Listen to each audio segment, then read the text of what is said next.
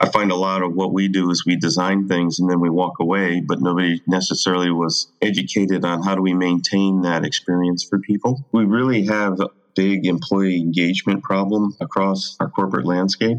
Employee engagement's been flat for about a decade now, with only about one third people actually engaged in the workplace. It's 13% globally. If you're not aware of those stats, it's really alarming. In fact, half my clients last year for experience per square foot came through HR departments. It's kind of a wake up call to our industry that if you're not there doing it, another business line may be stepping in to take ownership. Hello, and welcome to the Constructrr Podcast, the best way to build it, episode 96. I'm your host, Brittany Campbell Turner, and this podcast is dedicated to helping property owners have certainty in their decisions about their construction projects. We talk about fostering trusting relationships, help you to understand how to lower risk, be under budget and on schedule, and most importantly, exceed your end users' desires. In last week's episode, we spoke with Rex Miller, author of The Healthy Workplace Nudge. He's a speaker and consultant, principal, and thought leader at Go Mindshift. Rex and I talked about his newest book, The Healthy Workplace Nudge, and the fundamentally different questions we as organizations have to ask in order to shift our wellness culture. Because wellness programs don't work, and they haven't been working for the past 50 years. We talk about studies that have been done about the chronic diseases in America and how it is inevitable that it will cause an even more economic strain if we don't change our design criteria for better behavior and different environments in our built spaces. We speak further about the domino strategy in order to mitigate this epidemic. If you haven't listened to that episode yet, check it out at constructrr.com slash EP95. Today, we're speaking with Bryan Berthold, Managing Director of Workplace Strategy and Change Management at Cushman and Wakefield. We talk about the holistic approaches to workplace strategy, measuring experience per square foot, some examples of clients that Bryan has had using experience per square foot, and how they were able to make some monumental changes to how happy their employee base is and how this actually impacts ROI in the long run. With that, let's get into the interview. So, today we are speaking with Bryan Berthold, the Managing Director of Workplace Strategy and Change Management and Strategic Consulting. He is passionate about creating collaborative, experience rich workplaces, environments in which people can grow and thrive. Bryan leads and inspires high performance teams to optimize a company's real estate assets and deliver integrated best fit solutions that boost employee engagement and maximize productivity while reducing costs. He's a licensed architect with a keen understanding of organizational psychology. He embraces an integrative, multidisciplinary approach to workplace strategy. I actually brought Bryan on today as a guest because I went to a CoreNet luncheon here in Chicago and he actually spoke on a panel. I thought that the Constructrr audience would be really interested in what Bryan presented on. So, with that, welcome, Bryan. Welcome to the Constructrr Podcast. Thank you. Thank you for having me. Glad to be here. Yes. So, tell me about your background a little bit and how you started down the path of supporting workplace strategy and change management for organizations. Yeah, as you referenced, I'm a licensed architect, and I did that for about a dozen years. And the one thing I found missing in my background was just really understanding the nature of the businesses that we were supporting. Thought I'd take a break and go into corporate real estate, went over to a bank, Fleet Bank, that's now part of Bank of America, and um, did a journey through many different roles in real estate from corporate architect to head of strategy and planning. And I really got in tune with what leads to hiring an architect and uh, what is the nature of the business problems we're trying to solve. And in reality, what I found over my career, and I did that through many financial institutions, notable ones like Capital One, TD Bank, Washington Mutual, SunTrust Bank in Atlanta, And uh, what I found is uh, lots of times the specialties that I was bringing on to solve our problems, say it's a workplace issue or a portfolio relocation, is that everyone owned different pieces of the pie, but nobody was bringing it together. So I had designers, architects, furniture kind of people doing design work. I had to work with the technology groups and what are the you know future looking technologies along with the uh, tools that people have today.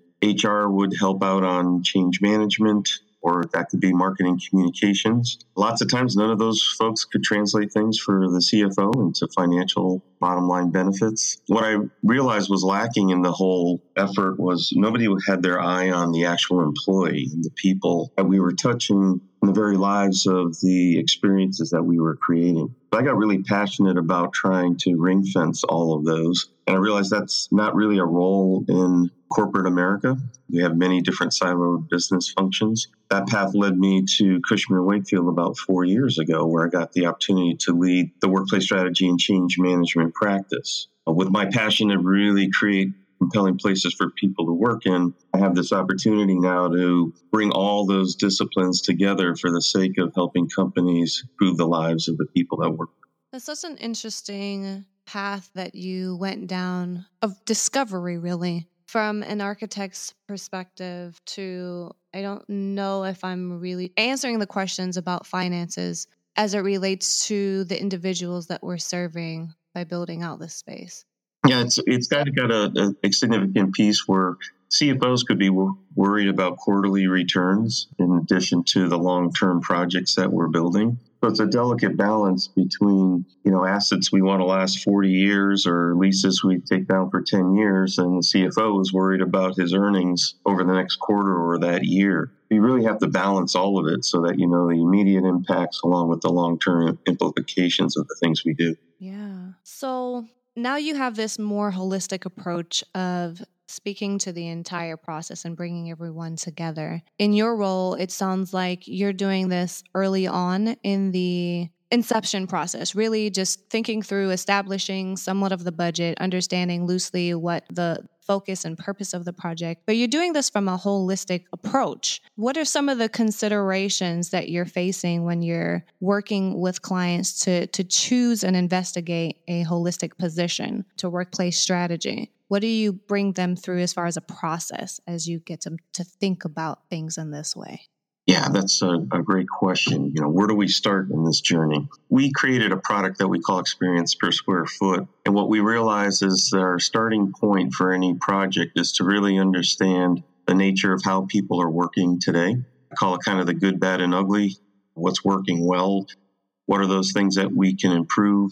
And are there total misses? It could be an amenity or a feature within a workplace that would really enable people to flourish a lot more. So, our starting point really and our challenge we faced when I got here was part of my background is I'm an analyst as well. And we wanted to really figure out how do we capture what the experience of an employee is. And I wanted to do it through rich data and doing deep dives so that it was actually measurable. Because I've seen a lot of surveys and things, kind of happiness meters, but they don't really give you meat on the bone to know what are those actions that we need to take. So, um, experience per square foot enables that. So we actually can measure the experience of an employee, and then we can turn around and we have about 40 different attributes that cover everything along the journey, whether it's your workplace design, uh, the technology tools that you give for people, both on a personal level and how teams get together, the amenities that you give them, wellness programs, things that they can do to reduce stress. It's also going through on how do you operationalize these things. So, how do you service the people? I find a lot of what we do is we design things and then we walk away, but nobody necessarily was educated on how do we maintain that experience for people. We also factor in the location. And what I mean by that is your experience when you go to work starts when you leave your house. It has to do with neighborhood amenities, your commute, how do you park, we factor all of those things in, as well as the culture and brand of the company. I guess my curiosity is how do you even convince people that they need to start thinking in this way in the first place? Is it presenting the data? It, you know, I, I guess there's been this long history of people doing it a particular way and getting particular results. And how is it that they know that the way they're doing it is not right and that they should be taking into account the experience of their employees? What does that data communicate that exists today? We've kind of shifted the paradigm. I think traditionally we looked at the things we do as solving real estate problems. Mm-hmm. And what we're doing is turning it to actually solving the business problem. And then how do we do that through real estate? One of the terms we've coined is you know, our one whole simple idea is how do we improve the lives of people through real estate? It's not a subtle change or may sound subtle, but I think lots of times we try to improve real estate for the sake of people. And then we just focus on the stuff. And what I've witnessed in where we are in 2018, we really have a big employee engagement problem across our corporate landscape. Employee engagement's been flat for about a decade now, with only about one third people actually engaged in the workplace. It's 13% globally. If you're not aware of those stats, it's really alarming. And what we're finding is they're looking for real estate, companies are, to help improve employee engagement that's kind of the starting point that gets people interested. If you think of employee engagement, traditionally it's done usually through HR, through a survey, and they ask a lot of questions that may have to do with your comp, your organization, the job you do, the people you interact with. They never ask a real estate question. And I always found that alarming that this is where we spend most of our waking hours. The experience that you have in the workplace definitely impacts your experience with the company and your engagement level. So having that conversation with the C suite clicks for them and being able to offer them an ability to actually measure that with real data and then showcase what are the real estate related items that are driving that. And what's surprising is maybe 20, 25% of the things that you're delivering, whether it's a new space design or a technology or amenity, only about 20 to 25% on average actually drive an employee experience. Helping both the company and real estate professionals realize what's the priority and what are the things that are making that impact. I should add, of those 20, 25%, maybe half of them are not performing well. So it gets really laser focused on the things that we need to improve. So gone are the days of waste. I mean, how we utilize space. Like across our client base, we're only about 58% utilized. So 42% of the seats are empty. Or you create amenities or a social space and nobody's using it. CFOs are very keen that that's just not effective in today's competitive market. So, how do we maximize the use and leverage of our space, but also do it in a way that attacks the thing that is going to drive the experience of people? That conversation with the C suite is very robust for them. It clicks and immediately then drives into, well, okay, how do we do that? And we've got many diagnostic tools, a survey to kind of score the experience, utilization studies to walk through the space and see are you 58%? What are people, or where are they showing up and what are they actually doing in those spaces? So they can get a baseline then of what their employees are experiencing in order to understand long term what the experience is after they make adjustments to their real estate portfolio then. Exactly, exactly. And it, it kind of brings them a peace of mind because let's face it, for most companies, real estate is not the core business. So them understanding it, it's complex to us. It can be mind blowing to them. And somebody who thinks about it holistically through their lens and can communicate in financials and ROI with the returns they get on their investments allows us as real estate professionals to really step in and, and help them. Yeah. How would you say it's calculated today? How, how do you think that the typical real estate portfolio strategy, without taking into account the engagement or disengagement, how are companies reviewing, you know, like what the ROI is as it relates to their investment in their real estate portfolios? I think what I typically see, if you think about a triangle, what you're always trying to balance with a real estate solution is how well is this delighting and impacting experience of people? How does it affect the productivity of the business? Are they better, faster, cheaper? Whether it's coding and they're doing that faster or faster to market.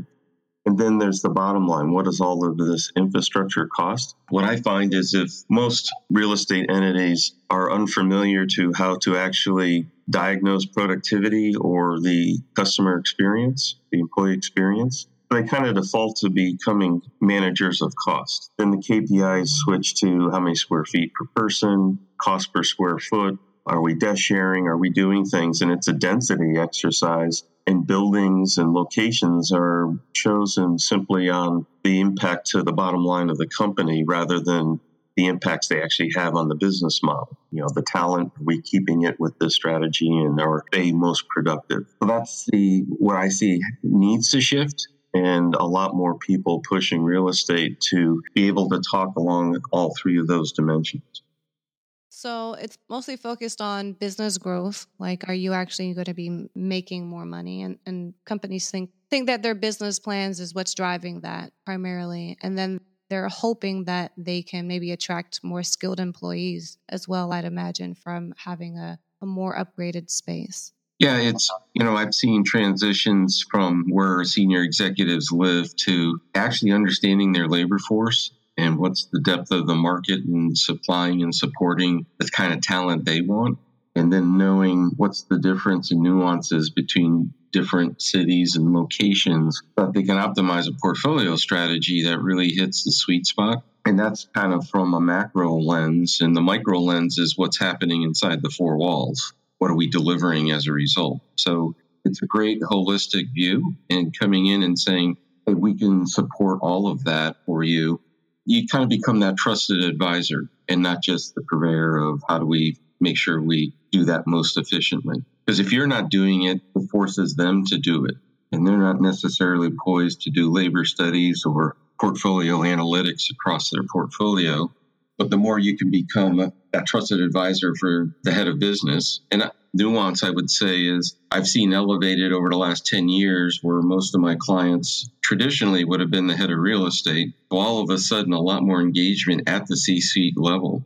Mm. In fact, half my clients last year for experience per square foot came through HR departments. So it's kind of a wake up call to our industry that if you're not there doing it, another business line may be stepping in to take ownership. That makes you kind of think through again why we're not operating with a more holistic perspective. It's really nice to hear that it's being driven from a different side of the business, but why?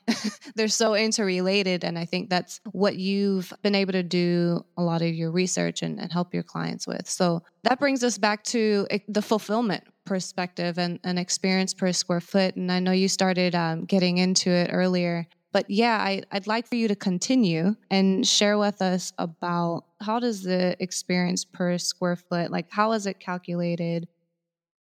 Sure. And I'll try to keep it uh, at a high level at the same time. Okay.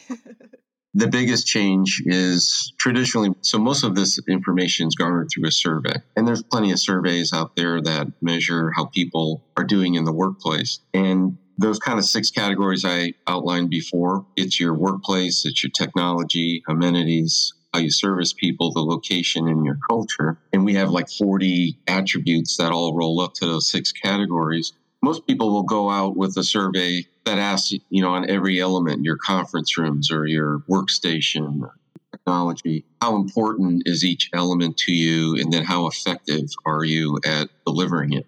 And then people do gap analysis to say, hey, these are really important things. And they're saying we're not very effective. But the, um, the challenge there is you have 40 things that are all independent. When it comes to an experience, they're all interrelated. So we, with experience per square foot, attacked, well, how do you actually measure the experience of people? And that's what we uncovered. We look at an experience. I'll tell you how we measure that.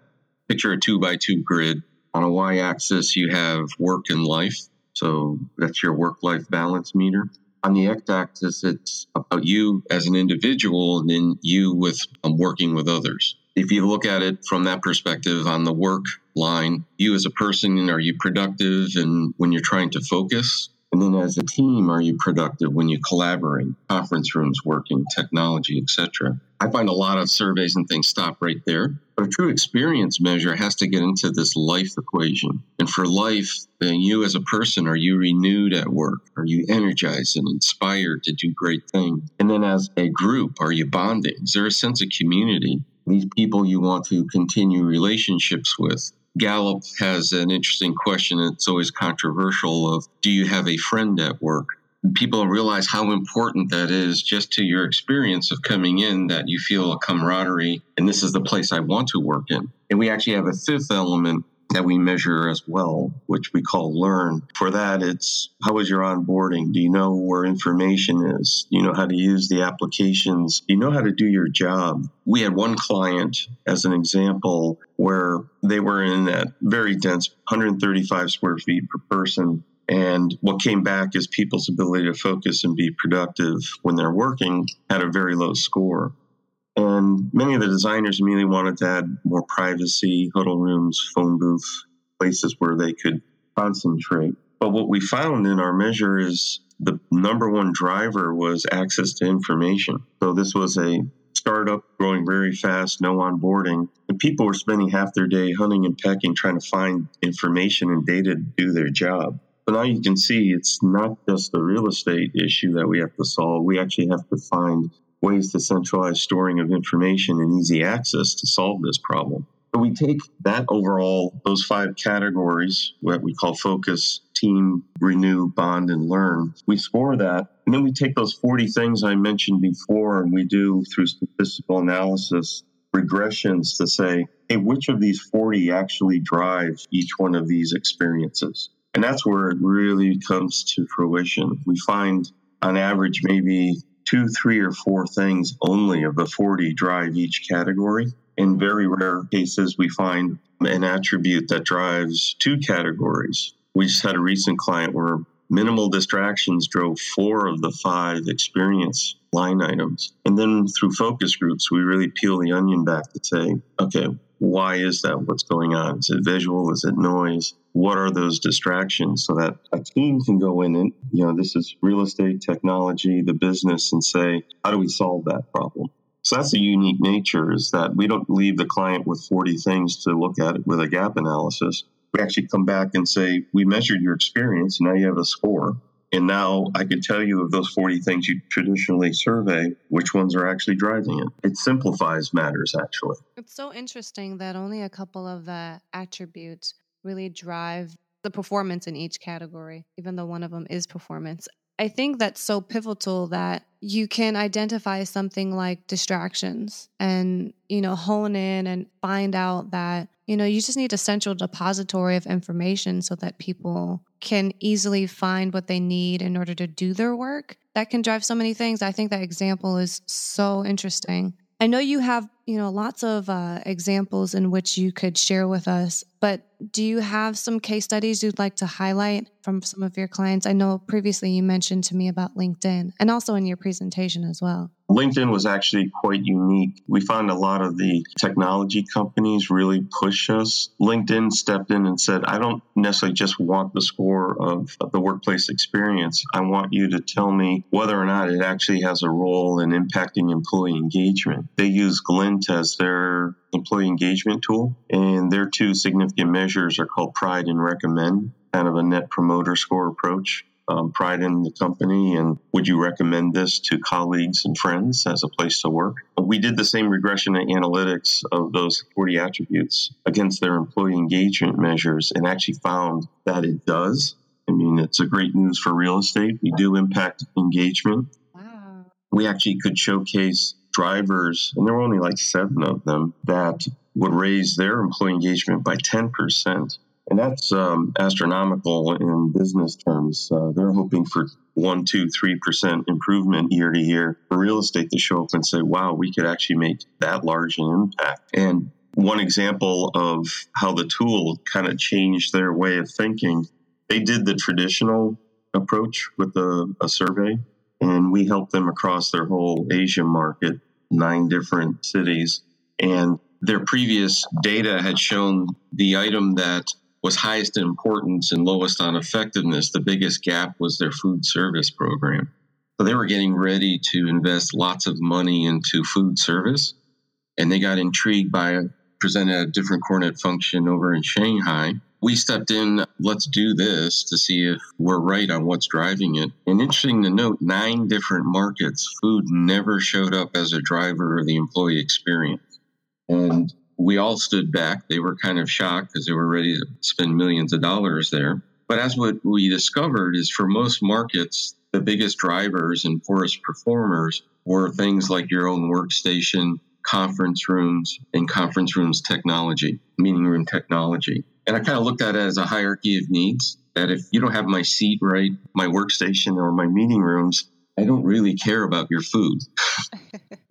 and it's just kind of a hierarchy of needs. And maybe it shows up as you improve those things. But here's a company that stopped their budgeting in one category and they shifted funds from food to now get into really how can we improve this life of you're trying to focus at your seat and you're frustrated or in a meeting. And they're looking at it as a cyclical process now. So they want to do this the first quarter of every year, run this experience per square foot program and then use the results for their capex and opex funding for the balance of the year, and then come back a year later and do it again. Because when you fix those things, maybe food does show up eventually. But now, for the first time, they can prioritize, and getting budget approval is really easy for them because the data is so rich and points to the things and showcases, wow, you're really in tune with our people, and they get their approvals for funding pretty quickly.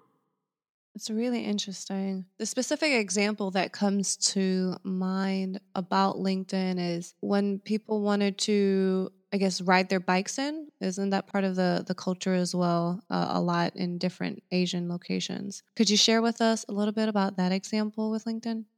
You know, if you're familiar with the Internet of Things, smart buildings, it actually showcases how you start to bring these things together.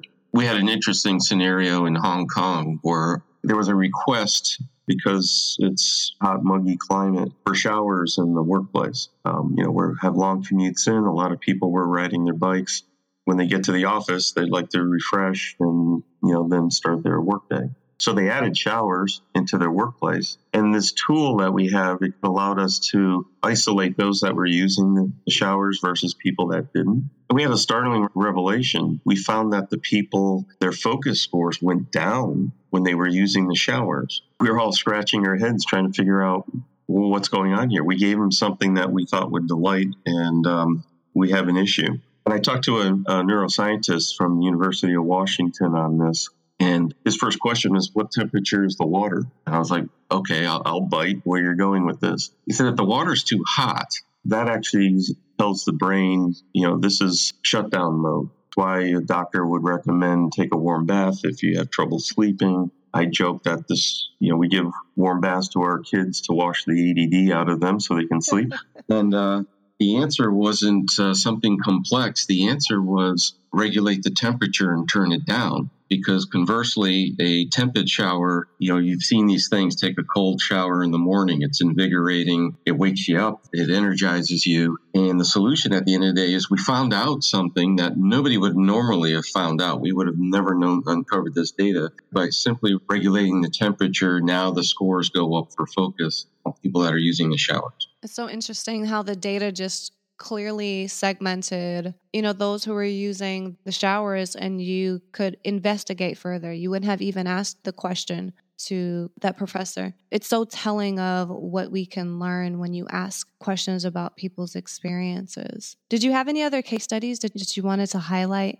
Yeah, I'll showcase one where this was for Pfizer, who's relocating their headquarters. You know, they had a gym in their existing headquarters and they were all set to, you know, duplicate you know, it's a, quite a commitment when you have a gym, especially in Manhattan, about that amount of square footage. What triggered this case study was you talking about biking to work. What we uncovered was the gym really wasn't important. The biggest thing people wanted was a bike room with a shower. People didn't want to have to drive to work. They wanted to ride their bike. They could get there in half the time. Great for your well being and exercise before you go in versus white knuckling in traffic.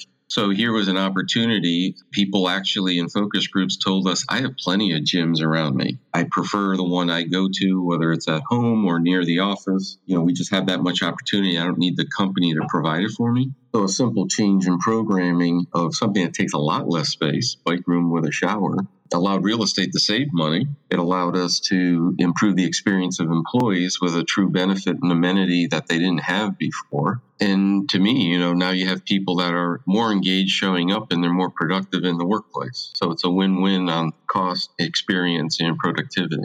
Yeah, you could have taken up so much real estate and, and spent so much money on on you know workout equipment and, and, the gym itself. Thanks for sharing that. So now that we've heard about what the measurements look like and how they can be indicative of what type of investments should be made or not be made because of the impact it makes on people how does a company now position themselves the best way companies have this opportunity to engage the workforce in their real estate solutioning. I think each one of us has been in a case where a new building was opened and you didn't really know much about it until you showed up on day one. A delight of a new space to work out of. But think about it from their perspective. It's kind of like if I told you you're moving to a new house, but you never saw it well, how do you know how I eat and how I sleep and how I entertain myself? So I think going through a process like this where you engage the people and you measure their experience, what's exciting is that process, by the time you're into delivery, people are witnessing, wow, they asked me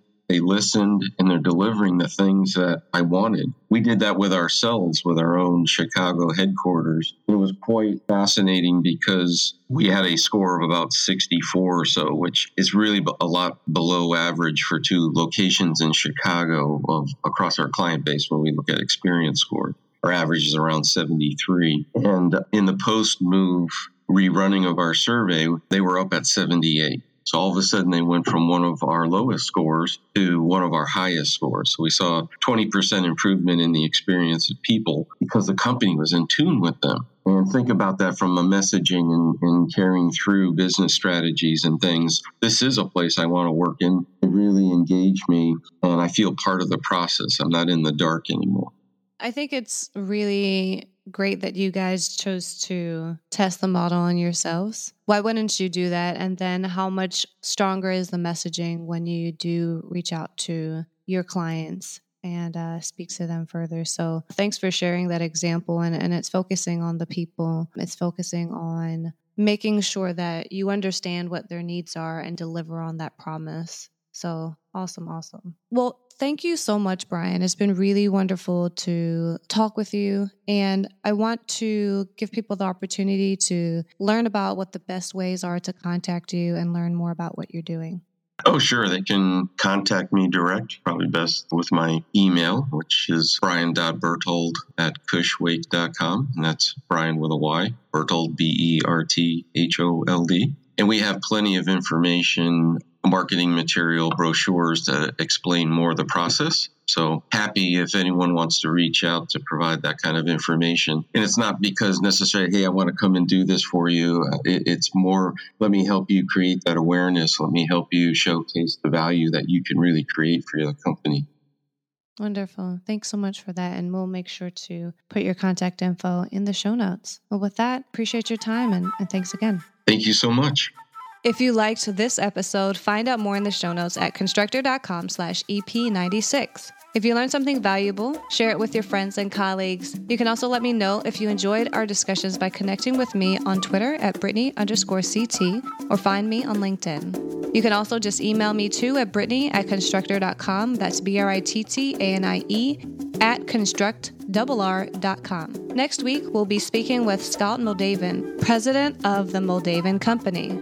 Companies are underinvesting in energy efficiency and sustainability, hurting their profits and competitive position. Healthy building investments create financial benefits such benefits can be calculated and presented as part of a company's normal investment due diligence using traditional financial analysis techniques. This is what Scott and I talk about, and he really loves to help to improve real estate decisions to achieve greater profits, investment returns, and operating efficiency. Scott is dedicated to integrating sustainability in real estate investment decisions, and we talk about deep energy retrofit and value beyond cost cost savings, and the framework of the Well Building Institute standard. I'm happy to share this episode with you next week. If you haven't already subscribed to the podcast, you can do so at your preferred podcast player. I look forward to connecting with you next week.